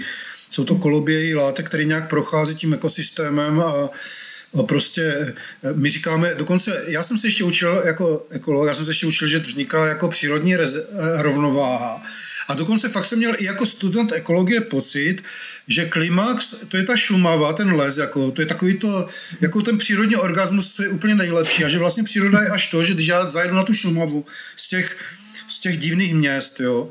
A, a takhle to jako vůbec, vůbec vlastně asi nefunguje. A teďka ta nová ekologie je fakt mozaikovitá a je to i to, že když člověk udělá ten lom nebo něco, ale všeho s mírou, nesmí to být na velké ploše, nesmí prostě kolem dojít k destrukci krajiny, tak jak je to třeba už jako v úhelných pánvích. Ale když, by, když bychom to měřítko zmenšili, je to nějaká i důraz na soběstačnost, na tom, že se známe, na to, že známe věci, odkud pochází, na tom, že o tom přemýšlíme. No ale teď mi řekněte, jak to udělat a jako to je skoro beznaděj dneska, když všechno jde mhm. přesně opačným směrem. No. A já, fakt, jak můžete se mě teďka ptát a trápit mě tady, že nic nevím a já fakt nic nevím. Já, já se přiznám, že že, že, že, že, že mám pocit, že řešení je udělat každý něco, co mu dává smysl v tom, pro ten celek A to proto jsem uváděl vlastně Sluňákov, to ne, protože bych chtěl tady říct, že my, těch 100 lidí, co tam bylo, jako něco tady jako výrazného vybudovalo. Ale že je to taková kapka jako v moři, jak, jako naděje, a že kdybych těch kapek přibylo, takže vlastně bychom se dostali k nějakému jako takovému jakoby mozaikovitějšímu Eh, životnímu prostředí, kde snad lidi tam jezdí, že jim tam dobře, jezdí tam rodiny, fotí se tam, máme tam svatby, eh, jo, tak pro, proč? No protože těm lidem je tam jako pěkně. Jo, a přitom musíme někde vyrábět a tak, no dejme tomu. Jsou i názory, že vlastně taková ta, jak jsem jako pomlouval, tu, tu, že ta zemědělství se spíš vyvíjí a že skutečně na Sahaře nějaké skleníky, kde budou žít rostliny v rostoci, jako v rostocích, dá prostor, aby ta krajina byla jako pěknější pro nás tady blízko, aby se tam třeba nemusela pěstovat, já nevím, řepka a tak. Otázka je, co to dělá, když víme, jako, když nás to rozhodí ten covid a soběstačnost, že najednou nebyly roušky prostě nebo něco, nebo vidíme to teďka Jo, na čipech a to třeba v červém, pro mě jako ekologa červém auta, no tak budu chodit pěšky, jo, ale když to budou všichni chodit pěšky, no tak se já nezblázním, jo, nic mi neuteče. Hmm. Na nás ekologie ještě taky zvláštní to, že mm, jako teďka my se bavíme přes ten počítač, ale jako te, ten počítač to je peklo, jako v podstatě, co se hmm. týče Jinak to má každý v rodině, tak jak dvě a dvě, tři auta, jo? máme dvě až tři počítače v rodinách, máme ještě k tomu mobil, ještě k tomu tablet, když potřebujeme něco jiného, k tomu máme čtečku. A, a, a všechno to vydrží dva roky a, a, a pak to vyhodíme. To znamená, že když jsem byl teďka nedávno na konferenci ekologické výchovy a připojila se tam jedna studentka někde z Norska a říká, to jsem ráda, že jsem k vám neletěla, že mám dobrou ekologickou stopu, jako, protože jsme se spojili jenom takhle, jak my dva teďka.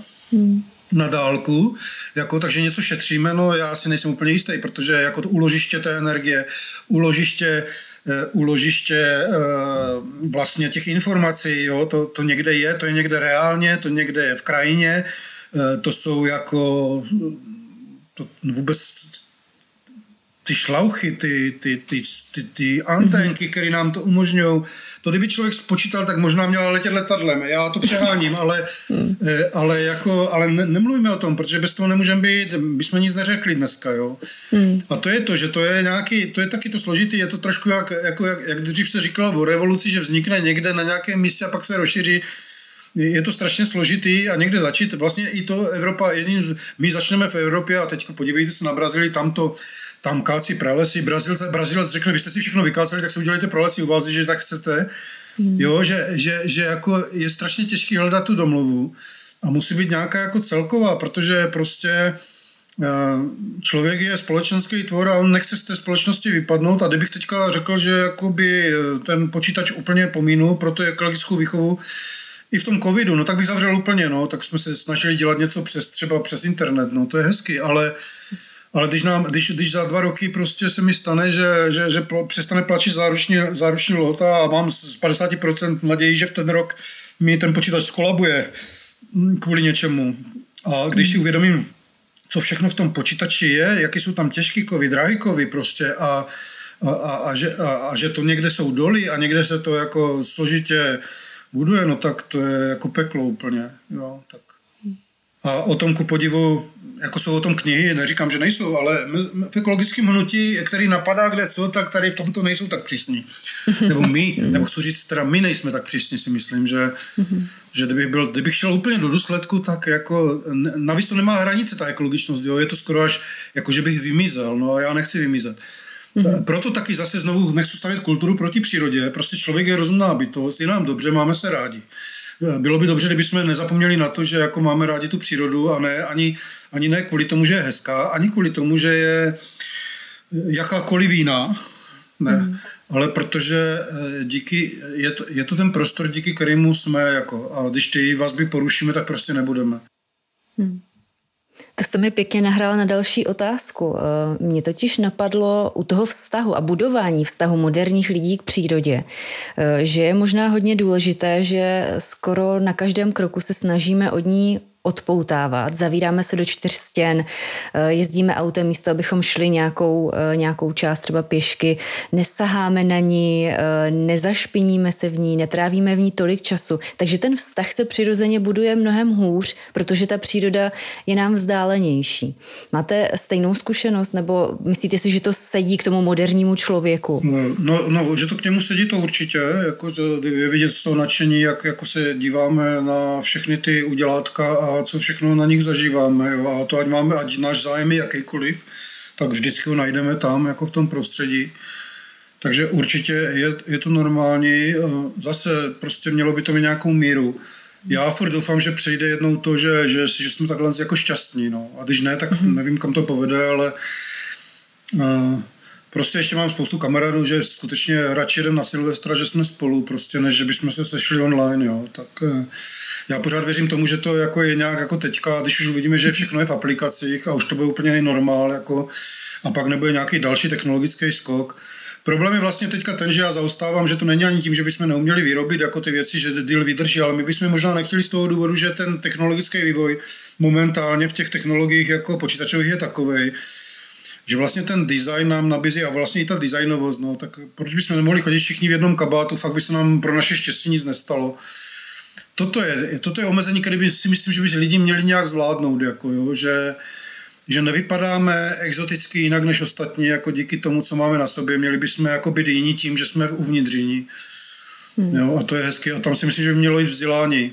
Že to moderní vzdělání podle mě by mělo jít, že necháme, protože vlastně už ani nevíme, co učit, jestli počítače nebo jazyky, nebo, nebo jako co je teďka vlastně důležitý, jo, nebo, nebo epidemiologii, zavést jako nový předmět, nebo klima třeba do všech škol tak vlastně to nevíme, je toho tolik, že ty děcka by se museli zbláznit, už tak se už tak blázní pod jako tím rozvojem dat, tak jako je, určitě čeká podle mě to školství nějaká jako strašně velká přeměna, kež by to byla nějaká přeměna k lepšímu, ona může být taky ještě k horšímu mnohem, jo, než z toho současného stavu, ale nějaká v tom smyslu, že že právě bychom nepředkládali ty znalosti jako skutečně daný, že tady mám pravdu já, matematik, tady mám pravdu já, epidemiolog, tady mám pravdu já, ekolog, ale že bychom poskytovali nějaký prostor, aby ty děcka a my se o to snažíme teda v programech, jako, ale máme tu už štěstí, že, na, že nejsme školský zařízení a my si to můžeme dovolit, nemáme tam nějaké osnovy, nebo my navazujeme na osnovy, ale dáváme těm dětskám možnost, že spolu mluví a že spolu řeší nějaký problém a dokonce s chybama, že my jim neříkáme výsledek. Jo. Mm-hmm. Když to ta škola teďka reaguje na tom, že vlastně já jim předkládám výsledek a ještě je nutím to naučit, takže já mám pravdu. No a já myslím, že to, to, to, to by se mělo úplně rozbořit, protože takhle právě vznikají lidi, kteří pak jako, jako um, méně přemýšlí a čekají jenom, co jim to řekne, tak buď je to hmm. učitel nebo rodič a potom už čekají, kdo jim to řekne dál, tak třeba politik.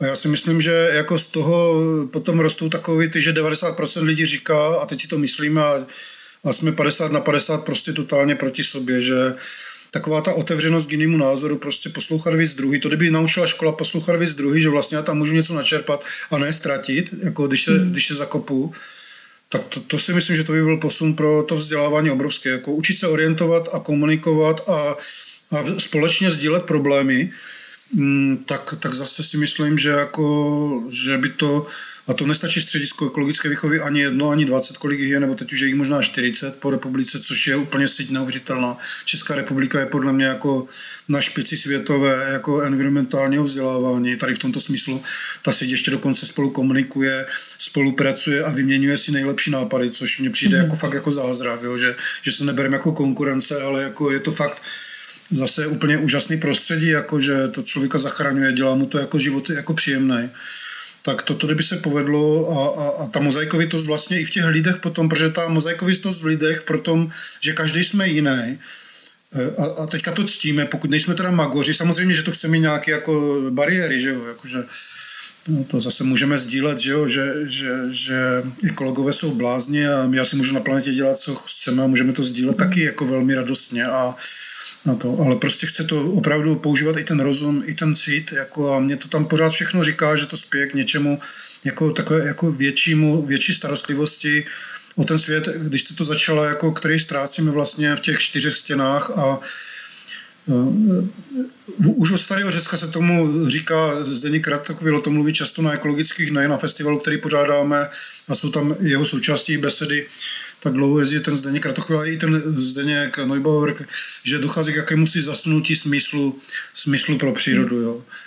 A, a je, to, je to způsobeno dvěma věcmi. Jednak náma, že jako ztratíme nějaký jako přirozený kontakt, ten tělesný si myslím hlavně teďka nám chybí a, a možná i dokonce citový, protože my jsme, hlavně ty city jsou teďka takové, jako že nám nic neřeknou, nejdou naměřit, když to, to, že se naučíme tři nebo čtyři žáby, to naměřit jde, nebo, nebo že víme princip, že co způsobuje ekologickou změnu, že je to CO2, metan a další, a další prvky, tak to, že jako to naměřit jde, tu citovou stránku, ne to, ale když s těma pocitama se nedělá, s tím třeba, ať je to environmentální žal, nebo přílišný optimismus, nebo přílišná radost, nebo přílišný strach, nebo když tím neděláme, no tak to je takový to podhoubí pro opravdu jako podle mě totalitní režimy. On, Hitler, jako jel taky hodně na emocích, že na mytologii a tak. Mm. A, a i ta mytologie, i, ta, i, i, i to není jenom romantik, my to teďka vnímáme ty city a ty mytologie jako něco romantického, ale ona to není jenom romantika, to je jako taky peklo. Jo, a prostě to vzdělání by mělo být fakt jako ohledání nějaké pravdy, která je člověku k užitku a zároveň to totálně destruju, protože si myslím, že tu pravdu jako vždycky budeme jenom hledat, jo. Ale, ale, jako, ale, ale jako je to to úsilí, to vzdělání je to úsilí se snažit o toto.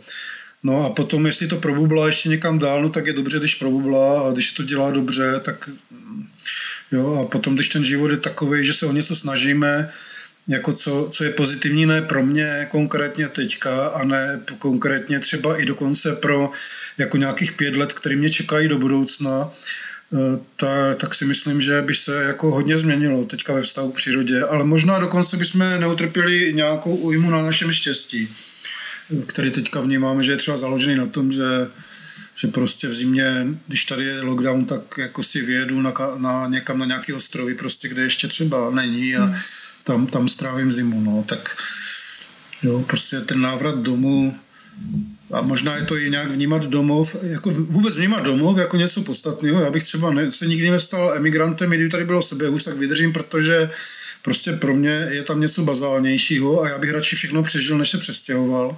Mm. Ale to říkám, to je tak subjektivní, že to nemůžu jako ale nějaký takový bazální jako vztah k té, k, té, k, té, k té přírodě jako celku, to znamená k planetě, Hmm, jakože není kam utíct a není, hmm. není, ne, není jako jí kam opustit a, a že s ní musíme žít takovou, jakou je, to znamená s povodněma, s větrama, s, s tím, že ona je taková jakože a, že máme pocit, že nám neodpovídá na nic dostatečně rychle, že když se o něco snažíme v tom negativním, v tom pozitivním, tak to vlastně nepoznáme, co ona na to. Jo, takže že, že, že trošku mlčí jako skutečně jako, jako nějaká jakoby hlu, hluchoněma a, a jinak mluvící prostě než my. No a přitom mám pocit, že na nás křete, teďka křičí teda čím dál víc na každém rohu a sám jsem překvapený, jak si myslím, jak skutečně jako reálně si dovedu představit na základě toho, jak se proměnili najednou ty lesy a jako, jak ta změna byla rychlá v krátkém okamžiku prostě, kdy z lesa, kde jsem chodil, se mi práší prostě od noh najednou, jak kdybych šel po nějaké prašné, prašné, prašným poli, mm, eh, jo, kdy, kdy najednou eh, neměli lidi ve studních vodu a tak a že toto se může kdykoliv stát, tak už jenom z toho principu jako si myslím, že by člověk měl být nějak jako míň, míň na sebe jako pišnej, a tak se nějak jako eh, no, jako drobný červiček se nežije dobře, že jo, ale jako takový nějaký ten červiček, který jako přece jenom se rozkoukává a, a ku podivu oproti těm červičkům máme ten rozum, který by nám mohl jako spoustu věcí usnadnit, dokonce se postarat i o ostatní, teď to jako Jo, takže zase jsme biologické bytosti, ta kultura jako nás může stavět proti přírodě, zároveň teda jako už jsme do ní zasáhli tak, se říká dneska, že je to antropocen, že vlastně protože je to jako, jako, jako, jako, že je to pojmenováno jako ty cény, jako nějaký horotvorný období, kdy to dělali nějaký geologické síly, úplně jako nad silný, nad představu jakýhokoliv člověka, tak dneska už si dovedeme představit, že my máme tu moc, kdy něco takového jakoby horotvorně změnového jsme schopni udělat sami. No. A to je podle mě situace úplně jiná. Myslím si, že žijeme teďka jako v období velkých změn a byl bych rád, kdyby, to, kdyby ta změna se mohla odehrát na základě našeho vyvážení rozumu s citem a, bez nějakých jako agresí a válek a současně, teď si myslím zcela aktuálně, pokud by to pokračovalo stylem, jak to pokračuje teď, jak se hádám už třeba jenom kvůli covidu, tak si myslím, že teda směřujeme spíš přesně opačným způsobem, než, než bych si já to přál. Mm-hmm. Teď mě zajímá váš názor na eh, něco, co já vnímám jako hodně podivný rozpor a to, že ve veřejných eh, průzkumech mínění v Česku vychází, že příroda je pro lidi důležitá ale zároveň se to tolik nepromítá do jejich každodenního života, do toho, co skutečně dělají, jak se chovají, jak moc cestují, jak zacházejí s odpady, s vodou, prostě tady do těch každodenních věcí. Tak mě napadá, jestli vás napadá, čím to tak je, ten, proč vzniká ten rozpor. Ano, příroda je pro nás důležitá, ale zároveň v té péči nejsme tak aktivní, nebo skoro vůbec. Protože ta společnost je podle mě nějak nastavená, prostě funguje a každá ta změna je jako veli, velmi složitá. A znovu říkám, hmm. zase ekonomicky, sociálně, takže já se vrátím k tomu, co jsem říkal. Prostě to není jednoduchý. To, že si myslíme, že příroda je krásná nebo pro nás důležitá nebo něco, to si myslím, že opravdu je jako já, i když se bavím s lidmi, já si myslím, že to obecně je sdílený. Leze to z těch průzkumů, asi to tak je. Hmm. No ale znovu, to, co máme ve svých hlavách, je to, zaprvé je to optimismus. Jako to. My bychom to tam třeba v těch hlavách vůbec nemuseli mít mm. a pár ekologů by tady mohlo běhat nějaký malý procento lidí, který to v hlavách tak má a mohlo by být totálně ještě víc nešťastný. Jo. To znamená, že to nějak jako, že jsme schop... to je taky nějaký prostor, kde jsme to schopni asi komunikovat, jo? Že, že to všichni cítí, takže máme jako nějakou otevřenou cestu ke komunikaci a teďka záleží, jak to vykomunikujeme, aby se v tom reálném světě něco jako stalo, aby jsme dokázali jako nějakým odpovídajícím způsobem na ta ohrožení, která z toho lezou, jako reagovat. No a to fakt není jednoduchý. No. To, eh, teďka aj zase vymýšlíme elektromobily, já si nejsem jistý, že kdyby byly jenom elektromobily, že je to dobře. Ono je to fakt nějaký jakoby diverzifikace většího rozsahu do nějakých jako více přístupů si myslím, jo, že v momentě, kdy fakt uděláme, a vždycky to tak dopadlo, bionaftu nakonec, že by měla být všude, jako Jo, jsou tu ty velké elektrárenské zdroje, teď už naštěstí jsou i, že i ty jaderní zdroje by měly být nějak diversifikované třeba na, jako do nějakých menších rozměrů. Nějaká minimalizace, uskrovnění s tím určitě souvisí, ale pořád myslím, že by to šlo nějak dělat. Akorát lidi by chtít, museli chtít eh, k té, jako mít ehm, jako strašnou chuť k té domluvě, jo, s těma, jako, ti ekonomové, ne, ne říct, to jsou nějaký zelený to jsou nějaké jako eko, e, eko, eko, eko, ekonomiky, které jsou úplně spadly z výšně, prostě to je úplný nesmysl. A třeba v té ekonomii současné to fakt i tak vypadá, ale jako ale otevírat se tomu, tomu, tomu, tomu, tomu skutečnému problému a snažit se nacházet teda tu, tu jako zelenou ekonomii i jako v tom mainstreamu nějak, no. A já si myslím, že je to na, na pokraji jaksi, že, že to tam padá teďka. Zároveň Zároveň teda ty bubliny jako rostou a jsou čím dál víc nesnášenlivější. Mm. A to teda nějaké dohodě brání. No a já nevím, jak to dopadne. Jo? Jestli převládne já znám tolik rodin, které jsou, jak se děl, ještě si z toho dělal jako vývek a jiní spisovatelé srandu tím biomanželky a teď je popisovali jako, jako trošku něco, jako, jo, jak, jak byli ekologové, jako že jsou to my, to je zvláštní, že já, já, my sami jsme na Slovákově prošli takovým jako, jakoby vývojem historicky, že jsem byl skoro jako fašista ze začátku, když jsem jako začal prosazovat ten Slovákov, pak jsem byl nějaký jako eh, vychovatel potížistů, jo, že vychováváme lidi, kteří jenom všechno napadají a nic vlastně sami neumí, je jenom do všeho remcají, že je to špatně, jo, až, až protože to bylo přijaté jaksi normálně, jako že, že jako jo, že ta ekologická výchova je jako docela rozumná jako reakce na eh, jako prevence nějakých jako budoucích ani nechci říct, že ekologický změn k dobrému, já si to myslím, že ještě tam nejsme, ale nějaké ko- možné komunikaci ve společnosti o tom problému, že je vážný, až po to, že teďka jsem zaostalý, protože třeba odmítám jako z 50% učit klimatickou změnu, jo. Proto, jo, protože už i ta politika si myslí, že musí zareagovat. Na pana primátora jdou tamhle nějaký petice, tamhle petice za klima, jako je, je očerněný, že nemyslí vůbec na mladý a je tam takový ten Grétin, eh, takový to zvolání, co vy si myslíte, jako Jo, tak eh, já už jsem taky starý člověk, takže patřím mezi tu generaci, která by mohla být takhle Grétou naštěna z toho, že vůbec ničemu nerozumí eh, a docela je to i možný, ale, ale to taky není cesta, si myslím úplně. No. Takže puh, Pro mě řešení vzít svět v nejistotě a jako, jako velice složité vyjednávání nějaké snahy ho zlepšit pro nás. Mm-hmm.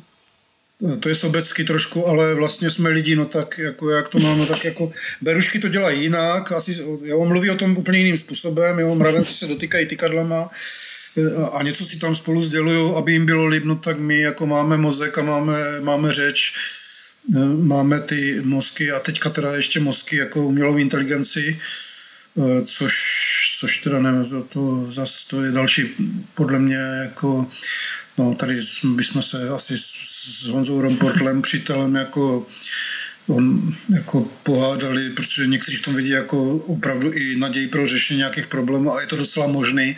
Určitě tam ty, jako ty nějaké kapacity jsou, ale celkově, celkově, když měl, myslím, že vznikla nějaká divadelní hra jako na základě umělé inteligence, která se dala zahrát, ale nechali volně volně jako vymyslet ten počítač na základě toho, o čem se tam bavíme a vylezlo nějaký porno z toho, jo, protože protože prostě umělá inteligence zjistila, že my lidi jako nejvíce času na internetu trávíme na pornografických stránkách. Jo, takže, takže, tu, takže potom tu hru divadelní museli upravovat, aby to vypadalo trošku rozumně, že teda nám dá ještě o něco jiného. No a prostě ta umělá inteligence je, je to to, co jsem říkal, že je nebezpečí v tom vzdělání, kde já vidím největší nebezpečí, že tak jsem říkal, že učitel nám řekne nějakou pravdu a my už pak přestaneme přemýšlet a jenom se jí učíme.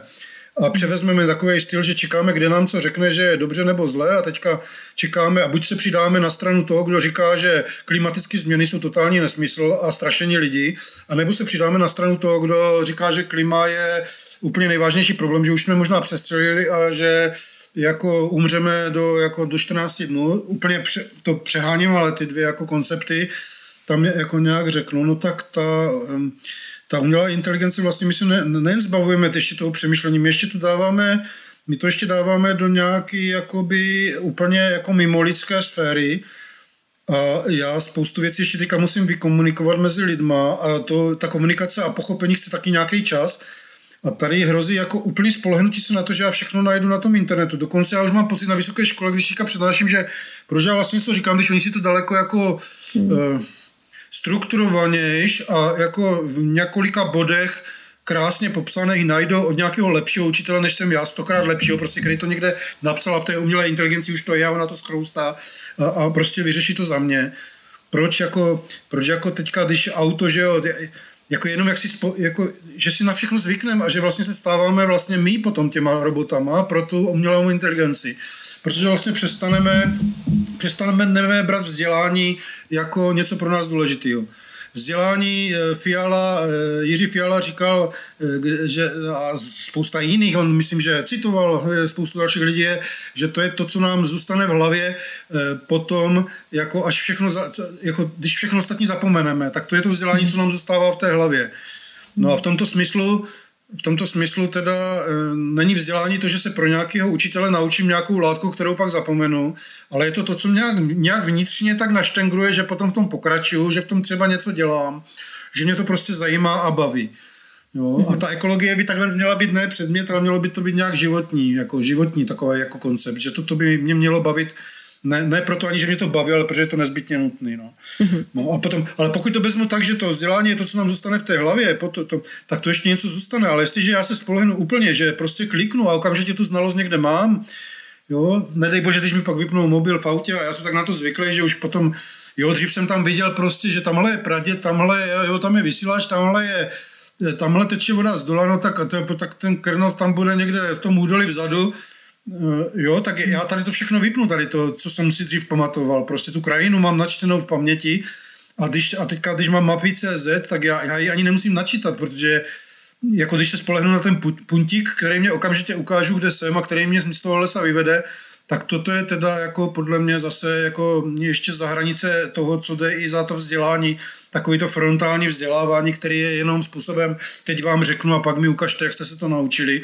tak je to ještě jako zesílený a když řeknu, že ten čas umělé inteligence je zesílený, já nevím, milionkrát násobně, jo, že načte během vteřiny všechny texty, Teď už se dokonce říká, že už aj chybí texty, které by ještě ta umělá inteligence načetla, jakože už všechny texty, které existují v elektronické verzi, jakože že jich nedostatek vlastně, protože je schopná je vyhodnotit během, během pár okamžiků, no tak to jako člověk, ten přirozený svět to není, té přírodě to vlastně nějakým způsobem nepomůže. Samozřejmě už všechny aplikace. Teď jsem byl, že, že na, na konferenci, kde říkali, že mají 800 bodů v nějakém území, kam dřív přišel profesor Štěrba a řekl, kde je třeba eh, zakřivit, zakřivit. Tady zakřivte ten potok, tamhle udělejte jednu tuňku, tamhle to nechejte, tamhle to odvodněte. Tak on tak jako stál na, na hraně toho údolí a nějak to řekl Teďka, teďka to jde strašně draze a za, za dva roky to bude úplně jinak ta aplikace, protože budou potřebovat ještě nějaký prvek a nějaký jiný, jiný čídla, eh, který vyhodnocují víc pro modely jako víc, víc znalostí a je tam 300 čídel v tom území, který denodenně každou vteřinu říkají nějaké informace a mají pocit, že to vyhodnotí líp. Strašně by mě zajímalo, jestli výsledek jejich proti tomu profesoru Štěrbovi v té konkrétní krajině, jestli by se nějak jako stonásobně lišil od toho, co řekl ten profesor Štěrba. Jo, hmm. ale, ale, ale, ale, ale profesor Štěrba už dneska nemá nikdy pravdu, vždycky je to nějaký blouznil. Byť, byť k tomu došel na základě ještě vědy před deseti lety naprosto přesně jako vědecky popsanýma metodama, načtením spousty vědeckých knih došel k něčemu, že se postaví na kraj nějakého údolí a má pocit, že dokáže udělat ekologický management pro to území, tak dneska už nemá, protože dokud to nepřevedeme do těch grafů, dokud to nepřevedeme a nepřelouskáme jako v podstatě už umělou inteligenci a dokud to nevyhodíme do nějaké aplikace, tak jako máme pocit, že to není pravda. Hmm. Já mám pro vás teďka otázku, kterou pokládám všem hostům ve vědárně. A je to taková trošku sci-fi otázka ohledně objednávky vynálezu nebo odpovědi na nějakou otázku, kterou byste vy si přál zodpovědět, nebo vynález, který byste vy přál, aby pro vás byl vyroben. Tak máte nějaký nápad? Já vypadám, mě říkají, že jsou to prý romantický nebo něco, nebo že jako nebo že jsem na ty emoce, jo, tak emocionálně bych možná něco vychrýl, ale emocionálně momentálně nic nenapadá a a, a rozumově je to tak vzdálený příklad pro mě, mm-hmm. protože vím, že žádný takový jako vynález mi nikdo nesestrojí teďka a někdy, tak skoro se mi do toho nechce. Ale když teda můžeme zůstat do toho mého vykládání, tak mi napadá z toho, co jsem teďka řekl vlastně. On, on, on je nějaký vynález zkázy, že, ta Verneovka.